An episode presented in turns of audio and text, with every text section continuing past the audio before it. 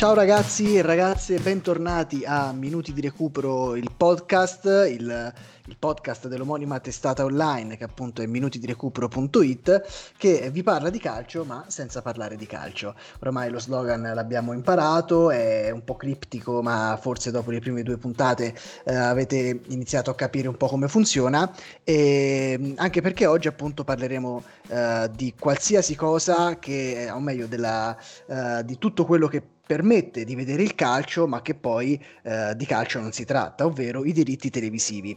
Ehm, dopo il, il, i documentari sportivi e ehm, i mondiali di Qatar 2022 e le loro polemiche, siamo arrivati a questo terzo capitolo eh, del podcast che eh, porterò avanti con Cristiano Carriero e Andrea Bracco, che avete imparato a conoscere già eh, nel primo episodio, e appunto per approfondire eh, questo tema un po' eh, complesso, anche un po' eh, difficile proprio da, eh, da, capire con dei meccanismi, ehm, dei, dei, meccanismi storici anche che hanno portato a, una, a un, pais- un paesaggio fino ad oggi sicuro che sembrava eh, insomma agevolato dalla presenza di Sky, da questa, da questa nicchia dell'internet formata da, eh, da Dazon e ehm, poi anche da, eh, da, Amazon Prime, eh, che invece adesso ha ribaltato diciamo, la, il panorama e quindi si è presa la scena vincendo il bando per l'assegnazione dei diritti TV della Serie A dal 2021 al 2024,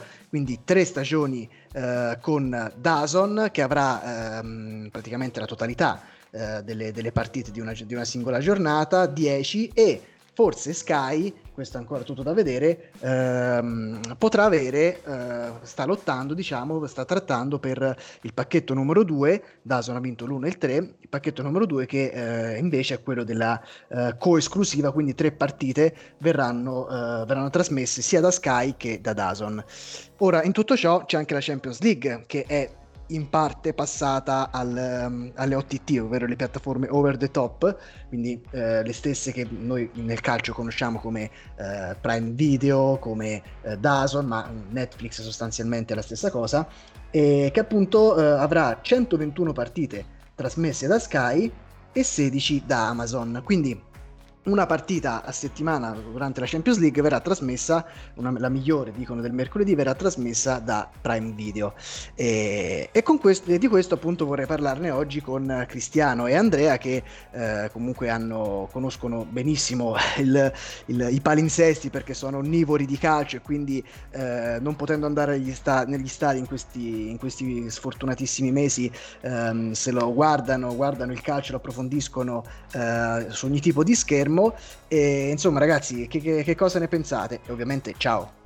Ciao, ciao Riccardo. Onnivori di calcio, ma anche non di calcio. Questo è importante perché comunque ci fa capire come poi queste piattaforme effettivamente le, le conosciamo anche non soltanto da amanti del, del gioco, perché comunque eh, sia Amazon, io partirei da qui, no? sia Amazon che Netflix sono piattaforme che intorno al calcio ci stanno girando da un po'. Non avevano l'evento, non avevano l'evento partita, però avevano già, come abbiamo già detto no, in, nell'altra puntata sui documentari, tutta una serie di, di documentari, di letteratura, di film sul calcio e adesso vanno un po' a completare il prodotto perché da un lato abbiamo la, il fatto che il calcio diventa un prodotto, se vogliamo, molto più mh, televisivo, lo era già, molto più on demand. Eh, dall'altra, dall'altra, parte c'è anche, e secondo me è un concetto fondamentale, una Netflixizzazione del calcio. Questa parola è un po' completa, è un po' difficile, però quello che voglio dire io è che eh, è il calcio stesso che diventa un, um, diciamo, un prodotto da consumare un po' più velocemente di quella che poi è la sua natura. Sì, e Andri invece che ne pensi? Ma io aggiungerei al ragionamento di Cristiano che condivido mh, anche un concetto che secondo me deve essere basilare quando si ragiona su questi argomenti, ovvero che oggi tutto deve essere disponibile sempre e velocemente, eh, perché sono cambiate le dinamiche televisive, eh, sono cambiate anche le dinamiche riguardo agli sponsor, perché non dimentichiamoci che dietro tutta l'organizzazione mh, che fa capo poi alla Lega Calcio ci sono esigenze anche di, di sponsorizzazione e quant'altro. Ma eh, io vorrei entrare subito in take sull'argomento e buttarvi lì una riflessione. Si sta, si sta, parlando molto poco del fatto che dalla prossima stagione, almeno per come eh, conosciamo oggi la eh, composizione dell'offerta televisiva per il triennio 21-24, ci sarà la possibilità di fruire di tutta la Serie A e di tutta la Champions League senza sottoscrivere un abbonamento a Sky. E questo secondo me è molto importante, non perché io ce l'abbia ovviamente particolarmente con Sky, però secondo me mh, sottolinea una sorta di passaggio di consegne implicito ma non troppo e eh, ci dice come ormai un certo tipo di fare tv e di mh, offrire lo sport che nel nostro caso specifico è il campionato italiano di calcio mh, stia diventando un po' obsoleto. Vincolarsi con contratti magari anche pluriennali per sfruttare offerte mh, per cose che poi per la maggior parte nemmeno ci interessano, ecco, tutto questo viene sostituito da pago ciò che mi interessa, guardo ciò che voglio, quando voglio, dove voglio, a prezzi teoricamente più contenuti e eh, questo, questo legame tra Lega Calcio e Sky che dura da quasi vent'anni, di punto in bianco va a sciogliersi. Se ci pensate, questo è un cambiamento epocale, almeno dal mio punto di vista. 18 anni di Sky, 18 anni che Sky trasmetteva la Serie A praticamente quasi in esclusiva. Io voglio fare l'avvocato del diavolo, eh, in questo caso di Sky. Ed è giusto. Eh, no, no. per ma, la controparte. Sì, per, per fare, è, è, giusto quello che dice Andrea e, e, lo, e lo condivido da un lato. Dall'altro dico che Sky era forse l'ultimo appiglio televisivo del calcio, cioè eh, c'è un tipo di pubblico che è un pubblico eh, non, non, non, giovanissimo sicuramente, che comunque ha bisogno di guardare le partite in tv.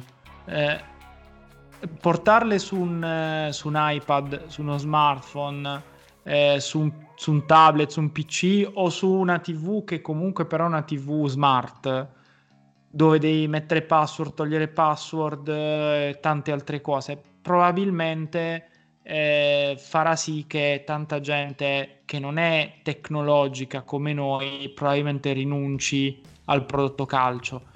Per quanto riguarda la, il dominio di, di, Sky e quindi chiaramente il fatto che Sky ha, ha comandato anche sui diritti televisivi e probabilmente ha influito anche sui risultati dei campionati senza mezzi termini, eh, sono, sono, abbastanza d'accordo. Non so quanto spenderemo di meno, questa è una grande domanda, perché fondamentalmente no, oggi, cioè anzi domani, per vedere un campionato di Serie A, una Champions, e se avete la sfortuna come me di tifare per una squadra che fa la Serie C, probabilmente dovrete fare eh, dunque così a spanne un abbonamento ad Amazon, uno ad Amazon Prime, uno a Eleven Sport, qualcosa su Sky, eccetera, eccetera io penso che arriviamo comunque a una cifra considerevole.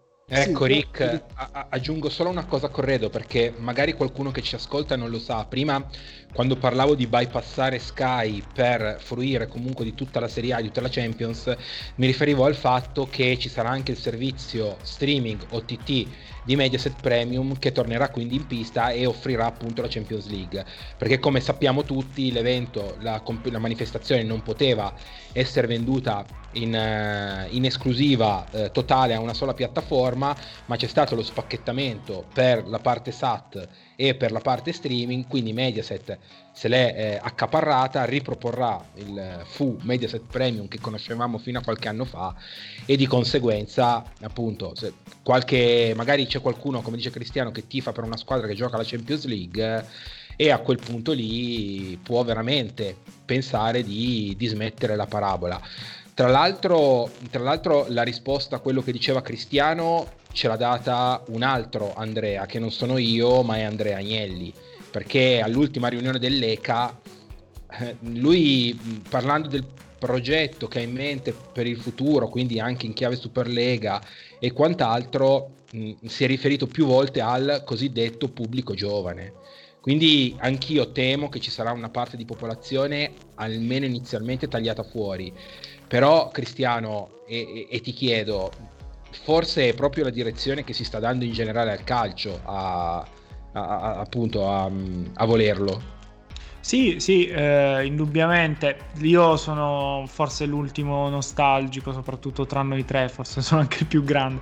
Diciamo che eh, mi, mi, mette un po' di tristezza pensare che mio suocero non possa guardare le partite perché non è, eh, dico mio suocero per fare un esempio ovviamente, perché magari non è tecnologico e perché magari si, mh, mm, si stufa prima ancora di iniziare a vedere una partita, perché voi immaginate comunque eh, accendere una tv, mettere una password, magari sbagliare, eh, poi ricominciare, alla fine ti passa anche la voglia. Detto ciò, non che la soluzione di tutti i mali sia la parabola, perché la parabola per me ha creato tantissimi, tantissimi problemi, intanto esatto. ambientali, poi, e poi comunque poi ogni volta che tu devi cambiare casa ti devi portare dietro tutto quell'apparato lì, quindi e poi c'è il vincolo, no? Come avete detto voi, dell'abbonamento.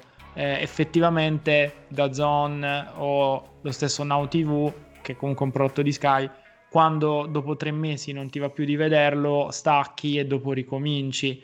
Ecco, se c'è una cosa che Sky, secondo me, avrebbe potuto e dovuto fare, è togliere quel vincolo che ti fa sentire in ostaggio di Sky, quando invece secondo me Sky ha tanti vantaggi e comunque potrebbe eh, ancora dire la sua in questa partita grazie all'apparato tecnologico che ha, perché comunque una partita vista su una TV con un decoder SkyQ o eh, lo stesso Dazon visto su SkyQ domenica scorsa chi ha visto Inter Cagliari se l'ha vista su SkyQ l'ha vista, se ha provato a, a guardarla su uno smartphone non l'ha vista perché c'è stato un problema tecnico. Tra l'altro eh. sembrava proprio fatto apposta, a poche settimane. Mm, sì, in effetti infatti sì, le teorie complottiste hanno, sono impazzate nelle ore successive. Forse eh, non credo uh, fosse in tendenza su Twitter, ma sono sicuro che almeno 500-600 persone l'hashtag complotto Sky l'hanno lanciato perché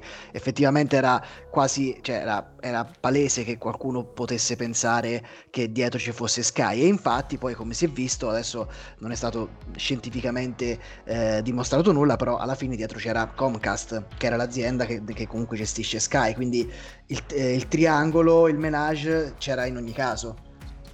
Sì, poi dovremmo anche parlare di fibra, cioè adesso al di là del complotto, eh, voi direte c'è team dietro, vero? C'è team dietro, eh, però in Italia, in tanti posti, la fibra non va così veloce, cioè, quindi vedere una partita, eh, soprattutto di una, di una, grande squadra molto attesa. Cioè, io adesso tolgo un attimo la teoria complottistica, ma eh, la partita di domenica dell'Inter era molto attesa per una serie di motivi e, e, quindi si è creato forse un effetto di troppe connessioni in quel momento che hanno portato a quel problema lì. Eh, voi, ripeto, siete gente fortunata, non seguite il Bari. Io l'anno scorso su Eleven Sport ho visto la metà delle partite perché Eleven Sport perché l'Even Sport non aveva calcolato che quando si connettono i tifosi del Bari o i tifosi certo. del Palermo non è la stessa cosa di quando si connettono i tifosi de- della San Benedettese o della Vigor Lamezia. E, e comunque salutiamo problem- perché ci ascoltano. Che salutiamo, la salutiamo e abbracciamo, ma comunque sono di meno.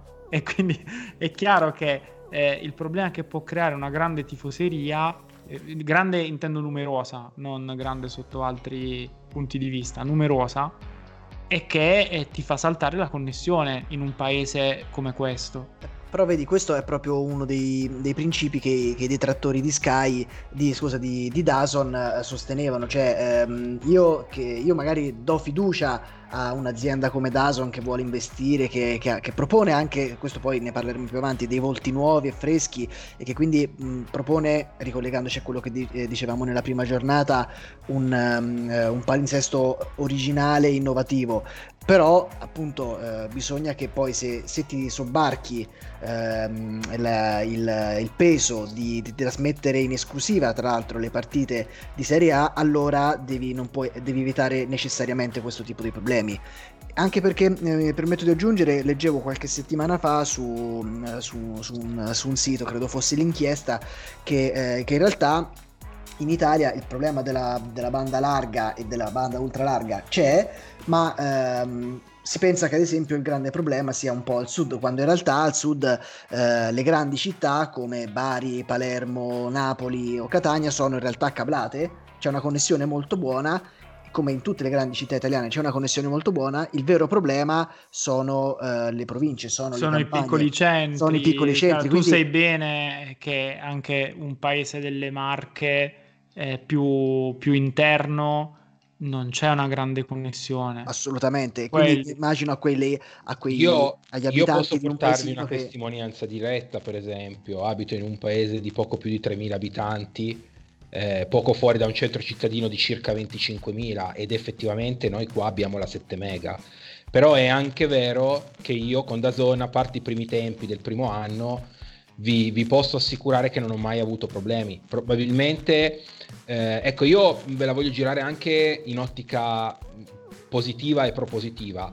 Potrebbe essere che, mh, essendoci eh, in mezzo i, eh, il calcio, quindi uno delle passioni, dei diritti inderogabili del, de, del tifoso italiano, del cittadino italiano, eh, ci sia questa accelerata anche per risolvere il problema del digital divide? Mi piacerebbe pensare di sì. È bello, è una, bella, una bellissima riflessione. Probabilmente sì. se c'è un... un innesco. Eh, sì, un innesco o comunque un tema che può far accelerare dopo il Covid, che, che è stato già un grande acceleratore, potrebbe essere proprio il calcio. Sì, però la vedo più da questo punto di vista eh, come un, uno stimolo per i singoli, cioè eh, eh, come dice giustamente Andrea, il calcio può essere un veicolo di, di empowerment digitale importante, insomma di evoluzione per, per, tutta, per tutta, la penisola, però eh, io penso che prima che in massa tutti si decidano, a, ma anche le istituzioni, insomma, a, a, lavorare sotto questo aspetto, ne passi di acqua sotto i ponti. Vedo più probabile che il, anche l'anziano o magari il, non so, ehm, chi fino adesso non, ha, non aveva prestato troppa attenzione alla connessione perché guardava la televisione eh, con il canone Rai la televisione generalista, adesso inizia a dire ok eh, personalmente decido di voler eh, mettere la fibra. Ecco, questo me lo vedo molto più realistico. Quindi una cosa più fraz- quello che dice Andrea, più frazionata, ma, mm, ma meno, meno, generica, meno totale, ma comunque esistente. E, uh, a, questo, a questo punto eh, Andrea mi ha, oltre questo mi ha fatto pensare un'altra cosa, che, mm, che fondamentalmente quando parlava prima di Agnelli, eh, fondamentalmente poi il, il, mercato, ragazzi, è cambiato. Cioè, eh, le partite adesso, al di là del, dell'aspetto degli, dei, degli, spalti vuoti, degli stadi senza pubblico, eh, è cambiato proprio il modo di guardare le partite. No? Ci sono, eh, abbiamo visto che c'è molta più pubblicità, eh, ci sono molti più banner per i contenuti, eh, anche proprio il, il, dialogo sulle partite de, delle telecronache in senso è, è cambiato e, e quindi avrete sicuramente sentito parlare di questo trend eh, delle, degli, degli, zoomer, delle, delle generazioni più, più giovani, di, di, gente che non riesce più a guardare le partite per 90 minuti. Ecco, che ne pensate voi? Ma guarda, mm, Rick, io mi ricollego un attimo proprio alla conferenza a cui tu fai riferimento di Agnelli. Lui ha parlato addirittura proprio uh, riguardo la, la, la fruizione degli, degli, eventi calcistici nel futuro di um, partite acquistabili per esempio per l'ultimo quarto d'ora dove magari il giovane um, intravede un, un, match magari equilibrato perché no della sua squadra e decide di acquistare a prezzo ridotto gli ultimi minuti di partita. Io credo che questa sia una cosa che può piacere o meno eh, ognuno ovviamente ha la sua legittima opinione ma penso che sia, sia la direzione in cui stiamo andando semplicemente. Quindi, quindi sì, in realtà sì, eh, dobbiamo entrare in una concezione che il calcio va visto e va sfruttato in una maniera differente e che soprattutto i grandi club, Juventus in testa, ma non solo, eh, lavoreranno in tal senso. Quindi non, non c'è da capire mm, come, ma soltanto quando succederà, secondo me.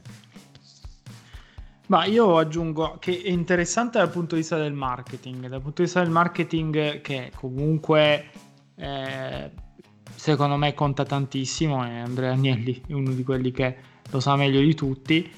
Questa cosa di poter comprare partite negli ultimi minuti, cioè rendi effettivamente un prodotto molto più elastico e, e quindi interessante.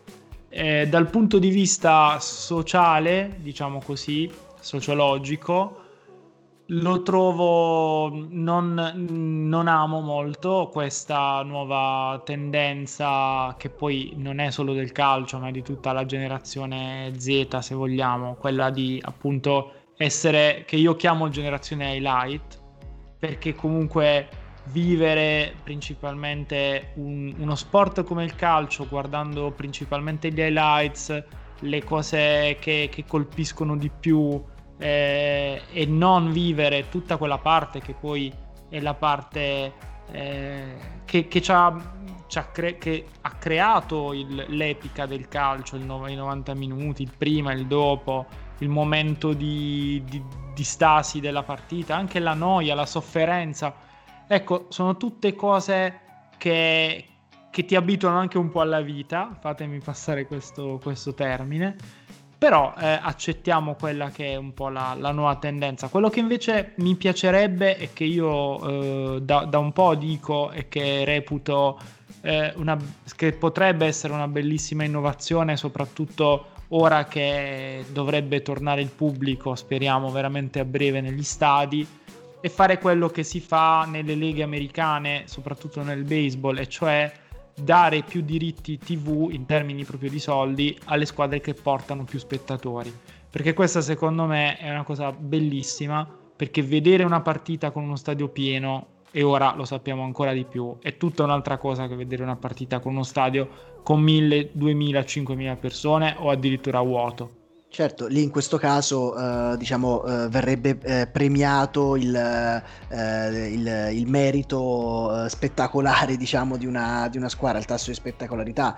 È una soluzione interessante, però eh, anzi penso che potrebbe innescare anche a sua volta delle, delle, ripercussioni di marketing, visto che lo citavi prima, delle stesse squadre. Insomma, quante promozioni ci potrebbero essere, quanto anche, anche pubblicità social potrebbe nascere sì. poi. Insomma, queste mi sembrano ragazzi tutte soluzioni che eh, sinceramente non mi aspettavo foste così, eh, così aperti perché insomma ne avevamo parlato in privato, avevo, avevo notato che comunque un po' la, la nostalgia per il calcio eh, vero, perché alla fine di calcio vero poi noi siamo abituati a parlare, eh, c'era, quindi insomma cose come eh, partite Sì, però Riccardo, guarda, ti, ti interrompo per dirti questa cosa, quando pensiamo alla famosa nostalgia, io sono sem- da sempre contrario alla nostalgia, però diciamo facciamo un attimo i nostalgici. Però quando io ero piccolo, eh, quando avevo 10, 12, 13 anni, cioè il calcio TV non c'era. Quindi non è che dici ci stanno togliendo qualcosa per portarlo, cioè ci, ogni, ogni anno che passa abbiamo più possibilità.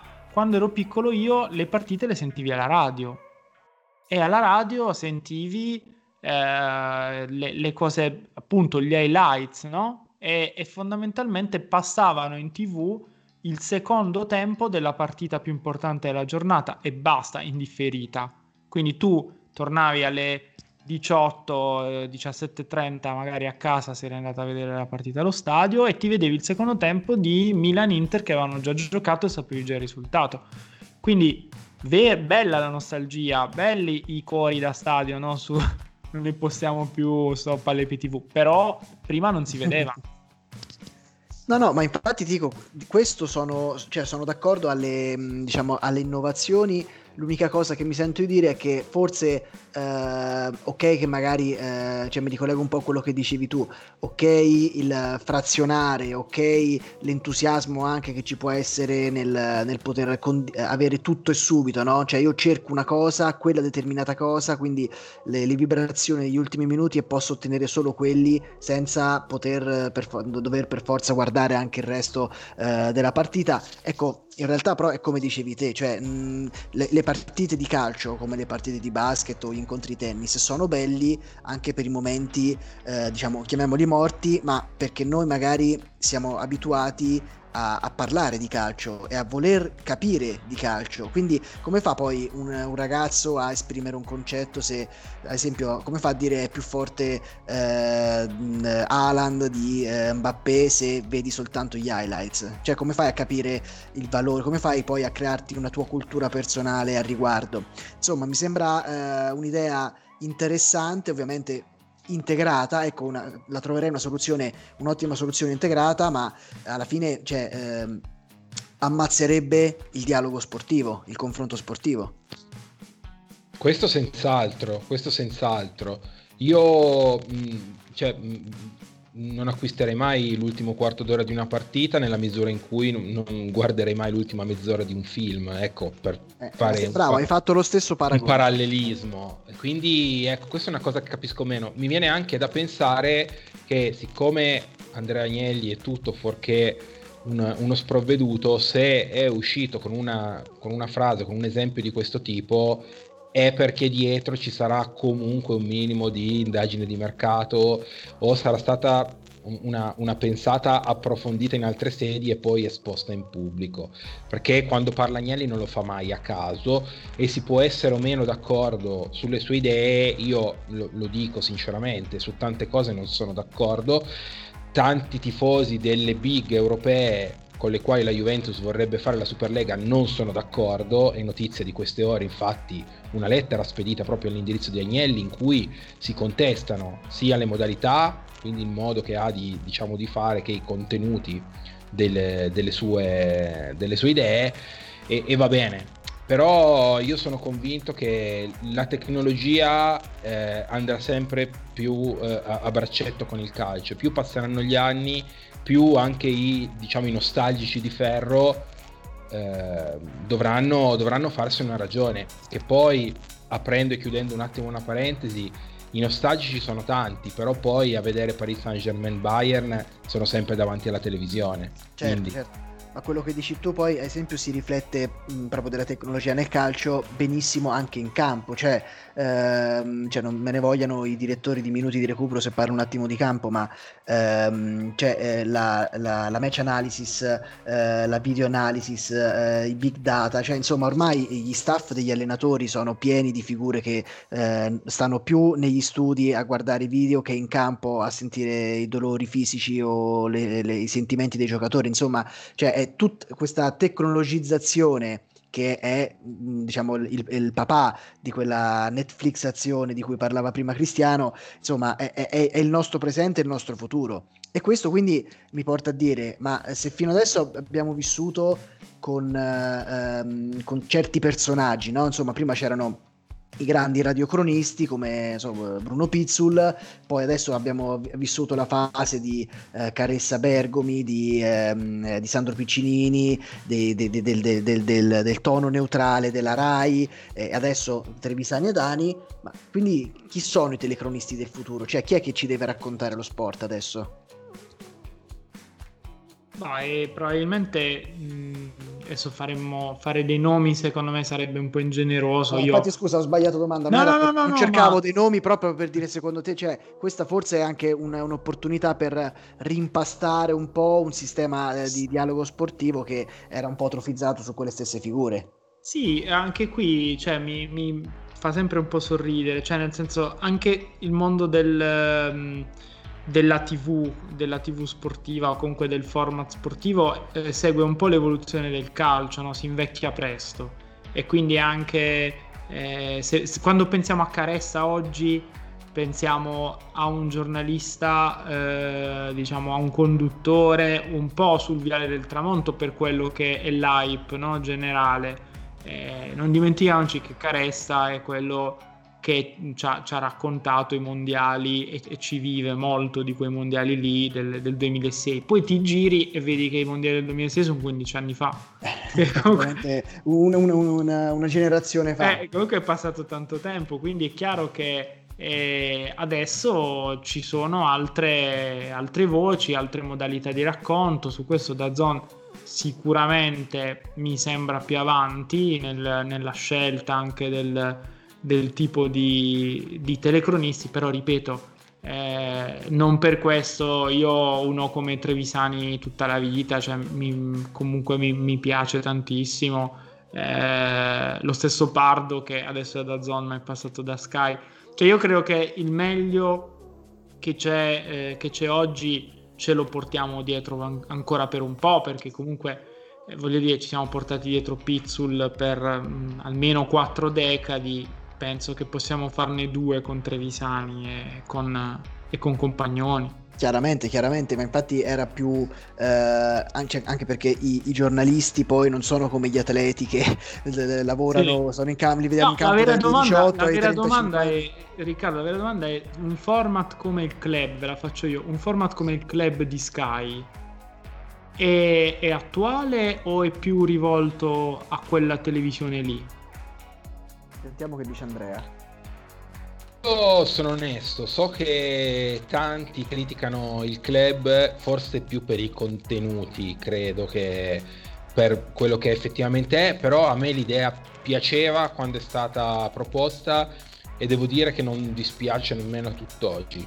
Poi magari qualcuno di quei, di quei giornalisti seduti al tavolo, io personalmente, per quello che è il mio gusto personale, lo cambierei, ma questo, questo è un altro discorso. L'idea del club però non è male, approfondire i temi di, di, di una singola giornata con l'ausilio delle immagini, eh, magari mh, insistendo un pochino più sulla, anche sulla parte tattica, perché mi ricollego un attimo che diceva eh, prima Cristiano riguardo alla cosiddetta generazione Z.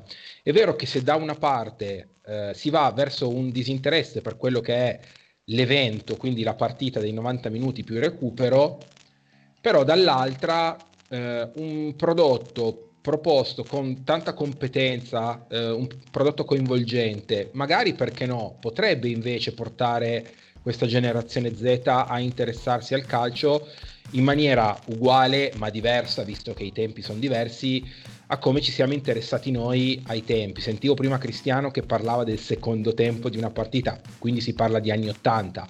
Io sono cresciuto negli anni 90 e quindi per me vedere le immagini delle partite era al novantesimo minuto eh, davanti alla TV non potevi tardare perché sicuramente se tardavi la tua squadra l'avevano già passata. Eh, e poi mi piacerebbe aprire quello che forse è uno degli ultimi capitoli della puntata perché saremo quasi in chiusura però l'importanza delle seconde voci o dei cosiddetti commentatori tecnici, perché anche questo aiuta molto. Io, a, me, a me piace molto l'idea del, del, professionista che affianca il telecronista, poi ce ne sono di più bravi, di meno bravi, qua chiaramente la preferenza è, è soggettiva. Però spiegare anche quello che si vede in campo è fondamentale, è fondamentale dal mio punto di vista e spero che da Zone che avrà tre anni insomma, per farci vedere di cosa, di cosa è capace, insista su questa tipologia di proposta. Sì, quello non so, vediamo perché da quello che, che ho saputo vorrebbero, cioè non c'è lo studio, praticamente non, non faranno più il, il, post partita come siamo abituati, ad esempio su Sky che c'era Bonan che, che, che parlava, oppure il, quello della Rai, la versione della Rai con Barriale, eh, questa è una cosa che, alcuni dicono Dazon non voglia, non voglia, mantenere. E secondo me alla fine ci sta, preferisco un, un talk show calcistico settimanale non dico in stile tiki-taka, ma comunque una sorta di club eh, settimanale che, come dice Andrea, eh, permetta di, di approfondire il, eh, il, calcio, il calcio giocato, quello che è successo eh, nel weekend, mh, mm, ma poi eh, non appesantire il weekend sportivo con le chiacchiere, con le polemiche, perché poi cioè, mh, cioè, forse uno dei, dei, dei, grandi, dei grandi, cancri del, del, calcio italiano è anche la, eh, il vagone di polemiche che segue ogni, ogni partita, ogni giornata io penso che limitare un, un po' il, questo grande dialogo che si crea, questa, questa grande trattazione dei post partita, per me potrebbe essere un'idea intelligente.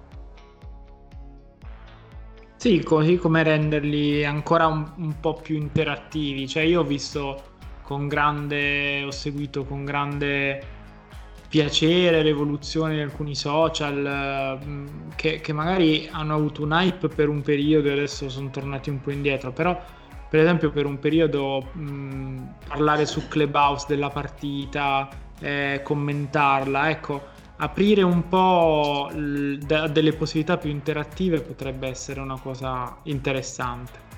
Certo, certo, infatti forse quello che mi permetto di chiudere un po' con questa, con questa battuta, ehm, il vero dialogo invece che eh, lasciarlo chiuso a, a pochi esperti eh, anche piuttosto, piuttosto, orgogliosi della propria opinione, ehm, magari come dice Cristiano, ehm, se questi professionisti si aprissero un po' di più eh, ai social o magari proprio si creasse un dialogo eh, con, ehm, con, il pubblico, insomma magari eh, si non dico democratizzerebbe, però insomma magari si potrebbero creare delle opinioni un pochino più integrate e insomma magari il dialogo invece di essere una, una semplice forma elitaria, anzi potrebbe eh, aprirsi più, su, su, più livelli e eh, a raggiungere più tifosi possibili. Bene, questa eh, ragazzi e ragazzi è stata eh, la terza puntata del podcast Minuti di Recupero.